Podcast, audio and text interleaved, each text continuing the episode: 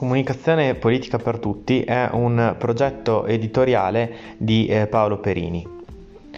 La voce che state ascoltando.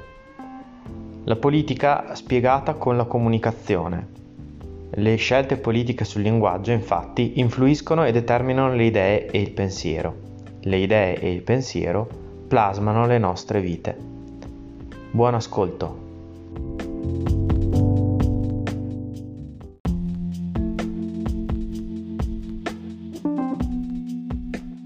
Ciao, temevate di non sentire più la mia voce, soprattutto che Comunicazione Politica per Tutti avesse smesso di eh, essere il vostro podcast preferito per eh, il weekend? No, siamo tornati e sono tornato eh, ogni weekend dopo eh, diciamo una pausa speciale eh, la scorsa settimana in cui ho pubblicato il, la puntata da due ore eh, quella eh, live che ho fatto sulla web radio, Runtime Radio. Allora, oggi eh, di cosa parliamo? Oggi eh, parliamo eh, dei messaggi politici e com- messaggi quindi comunicazione eh, che ehm, ci stanno bombardando nel, nell'ultimo periodo riguardanti alla necessità di eh, ridurre eh, i consumi energetici.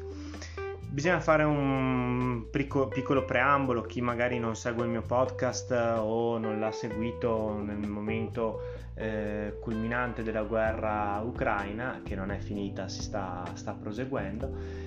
eh, non sa che questa guerra è, è stata aggravata eh, dal, dall'intervento europeo e dalle scelte mh, dell'Unione Europea che è sparita, ma soprattutto eh, della Nato.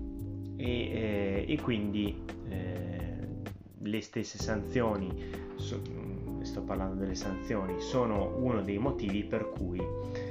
eh, la speculazione internazionale ovviamente e anche il maggior produttore eh, di gas in Europa e nel mondo, cioè la Russia, hanno eh, pompato, hanno aumentato il prezzo del, del gas che è una delle materie energetiche più importanti e quindi eh, stanno mettendo a dura prova eh, le economie europee. Fatto questo preambolo, di cosa parliamo? Parliamo eh, appunto dei messaggi eh, contrastanti, a volte eh, proprio eh, un po' assurdi, che eh, proprio il mondo del, del consumo e della politica che conta ci stanno lanciando in questi eh, ultimi mesi. Hanno passato anni, per esempio, a eh, denigrare eh, la decrescita felice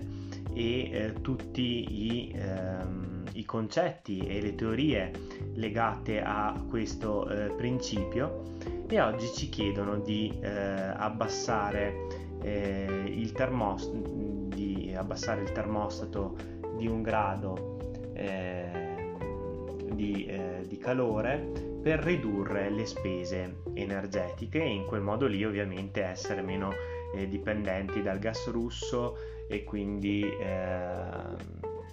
in un certo senso anche fare uno sgambetto alla Russia eh, e eh,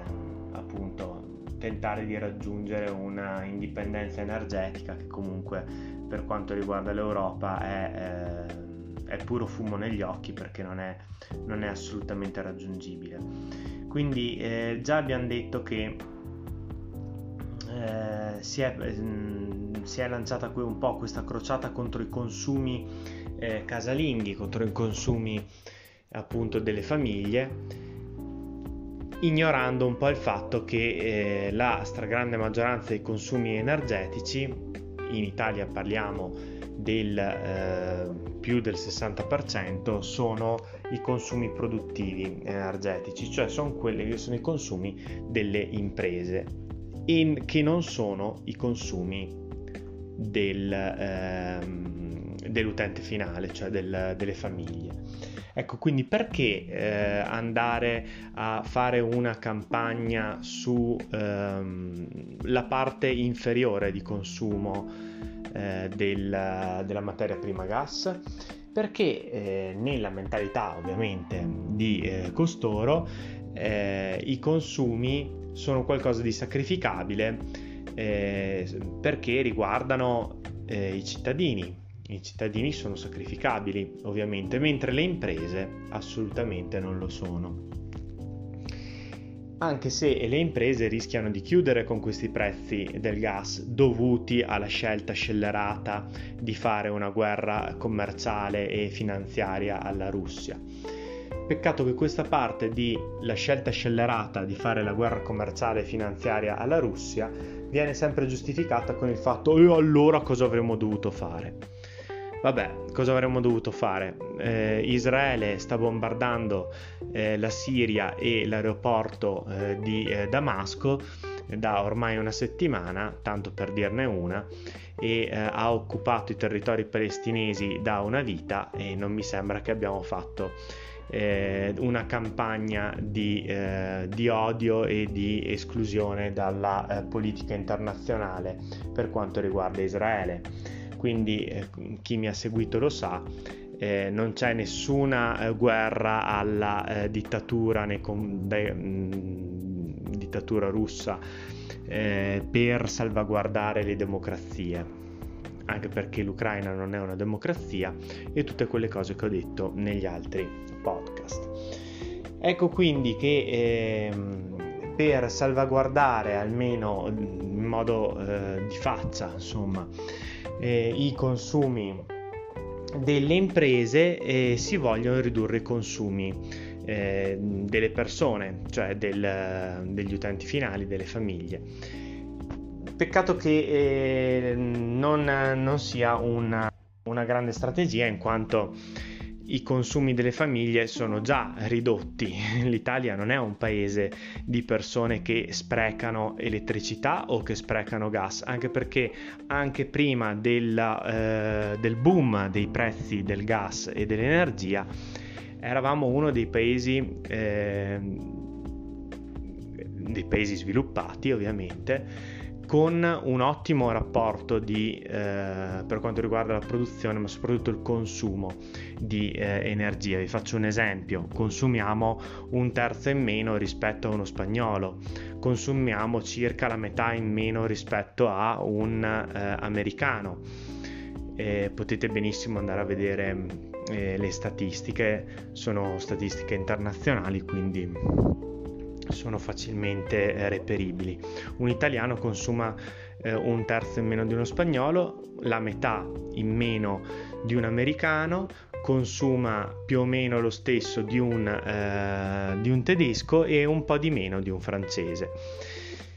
tanto per dirne una, e, e però ha, abbiamo un reddito eh, paragonato eh, un po' più basso del, del francese, un, un, parecchio più basso del tedesco, più basso del, eh, dell'americano e eh, però anche un po' più alto rispetto allo spagnolo, quindi non è vero che i consumi finali poi rispecchiano anche la, ehm, la, produ- la produzione e basta rispecchiano tutta una serie di eh, differenze climatiche, eh, di eh, efficientamento, di efficientamento energetico degli edifici, eccetera. Ma anche di produzione dell'energia, per esempio in Francia che adesso c'è tutta la appunto mh, mm, tutto scatenato il, eh, il fronte dei liberali liberisti che vogliono imporre di nuovo il nucleare come fonte energetica che loro dicono essere pulita. Ovviamente anche qui non dicendo alle persone che il nucleare non, pot- non potrebbe mai essere eh, sostitutivo del gas in, uh, in Italia, eh, ma mm, non lo potrebbe mai essere perché è molto più costoso in ogni caso produr- costruire le centrali nucleari, produrre il, ehm, il combustibile nucleare produce comunque CO2 non si trova in eh, Italia, quindi va importato, quindi di nuovo sostituiamo un prodotto importato, il gas, con eh, l'uranio e, eh, che anch'esso deve essere importato, quindi per una serie di ragioni non è la soluzione, però viene venduta come tale. Anche qui con grande supporto dei media mm, dei media favorevoli insomma a una certa visione del mondo americano-centrica e eh, profittocentrica e quindi insomma la maggior parte dei media di cui abbiamo a disposizione. C'è un altro aspetto, ovviamente, la riduzione dei consumi per quanto riguarda le famiglie sarà abbastanza dura e difficile, soprattutto eh, al nord del paese perché d'inverno qui fa ancora freddo, insomma e eh, imporre 19 gradi in casa al sud è un conto, in Italia al nord è tutt'altro conto. Eh, voi direte, eh, ma sono sempre 19 gradi, sì, ma per arrivare alla temperatura di 19 gradi in Trentino Alto Adige, per esempio, bisogna bruciare tot calorie di eh, gas o di combustibile, sicuramente molte meno calorie che a Roma perché la, le temperature a Roma sono più, più alte ovviamente in inverno rispetto che al nord quindi anche lì la zona più produttiva d'Italia consumerà comunque molto perché posta geograficamente in luoghi dove eh, d'inverno fa più freddo. Detto questo, che è un, un altro piccolo inciso, eh, fa un po' specie anche la levata di scudi eh, sulla mh, mm, dichiarazione eh, da parte russa che le nostre imprese soffriranno perché stanno pagando l'elettricità 8 volte in più rispetto a quella americana, alle imprese americane.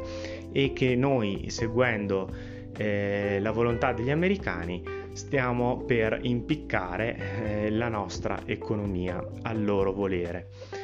Dichiarazioni che se uno fa un fact checking della dichiarazione stessa è assolutamente vera eh, e corretta, soltanto che è stata vissuta come, o almeno i media l'hanno fatta passare come un attacco russo a, ehm, alle scelte europee non è un attacco russo, è eh, semplicemente una descrizione della realtà, seguendo i voleri del, degli Stati Uniti, della Nato, eh, l'Europa, non solo l'Italia, tutti i paesi eh, NATO europei hanno a- attuato delle strategie eh, finanziarie, economiche e militari che li hanno messi in diretta competizione eh, aggressiva nei confronti della Russia. La Russia ovviamente si è difesa aumentando il eh, prezzo del gas e in generale facendo altre misure eh, di risposta alle sanzioni e all'invio di armi da parte dell'Unione Europea. Quindi è chiaro che se tu vai a eh, cercare di distruggere un paese che fino al giorno prima è stato un tuo alleato, l'alleato eh, giustamente, e sto parlando della Russia, l'alleato giustamente eh, tenta anch'esso di metterti eh, le eh, bastoni tra le ruote, cerca anch'esso di eh, difendersi, è inevitabile. E, ehm, poi al di là di questo c'è eh, anche da dire eh, che ehm, di sicuro gli influencer non eh, stanno aiutando eh, molto ehm, la chiarezza e la giustizia, se volete, energetica, perché alla fine di questo anche bisogna parlare. E sto parlando di quel genio della comunicazione della Chiara Ferragni che va a farsi l'aperitivo su un ghiacciaio in elicottero. Allora, ehm, a parte l'assurdità no, di prendere un elicottero per andare su un ghiacciaio e farsi l'aperitivo sul ghiacciaio, che a me sembra una cosa fuori dal mondo, come è tutta la vita di eh, questa mh, mm, ragazzina di, eh, di prestigio e di moda che è la Chiara Ferragni, vi ricorderete che eh, anche nella puntata live e nel podcast precedente avevo citato l'intervento della Ferragni in campagna elettorale eh, che eh, mo- ha mostrato con, un, ehm, con un'immagine su Instagram, se non sbaglio,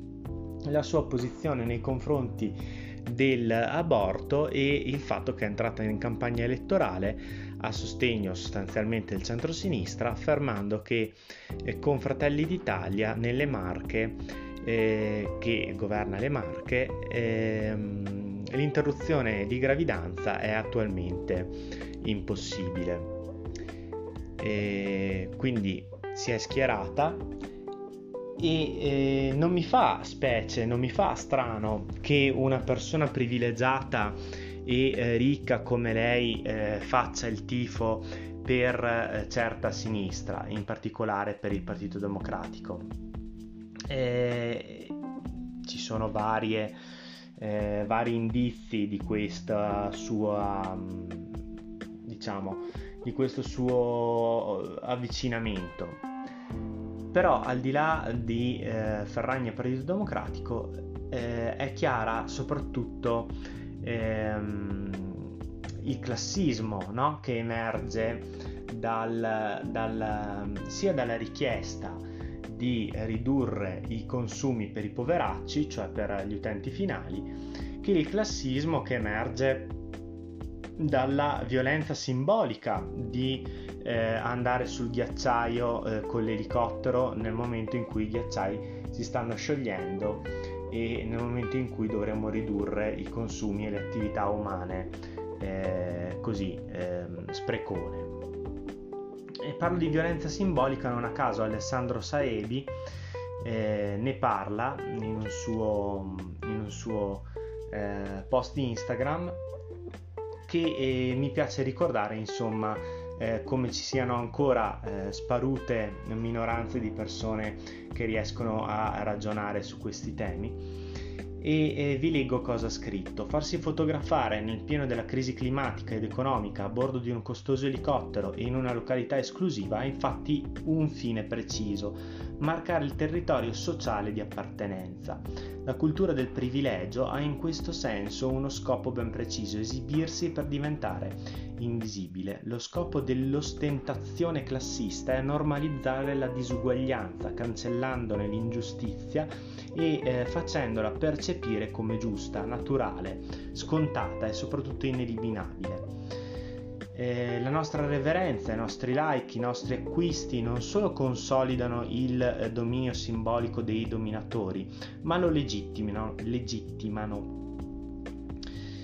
E poi Alessandro Saebi dice anche in conclusione: smettere di adorarli, smettere di temerli, smettere di difenderli con ingenua cecità è il primo passo per un'emancipazione delle classi subalterne. Un argomento questo eh, messo assieme a, mh, mm, al classismo di chiedere ai poveri di stare al freddo per il prossimo inverno, su cui sicuramente eh, torneremo perché insomma è, è, talmente evidente che i ricchi possono, possono fare di tutto e eh, addirittura mostrare se stessi come dei vincitori eh, con eh, dei comportamenti smaccatamente eh, ostili nei confronti eh, delle eh, regole della società, laddove si chiede consumo, inferiore consumo, loro consumano di più, dove si chiede eh, morigeratezza, loro esagerano, dove si chiede ehm, giustizia, loro fanno l'esatto opposto. E non è un caso, appunto, non è un caso perché vogliono marcare una distanza sociale da noi eh, poveri schiavi del eh, lavoro stipendiato, loro invece privilegiati, quasi che loro fossero una classe sociale superiore alla nostra e quindi eh, loro po- possono eh, stare al caldo e tu invece devi stare al freddo. Insomma, la ricostruzione di una specie di feudalesimo moderno. Ciao a tutti!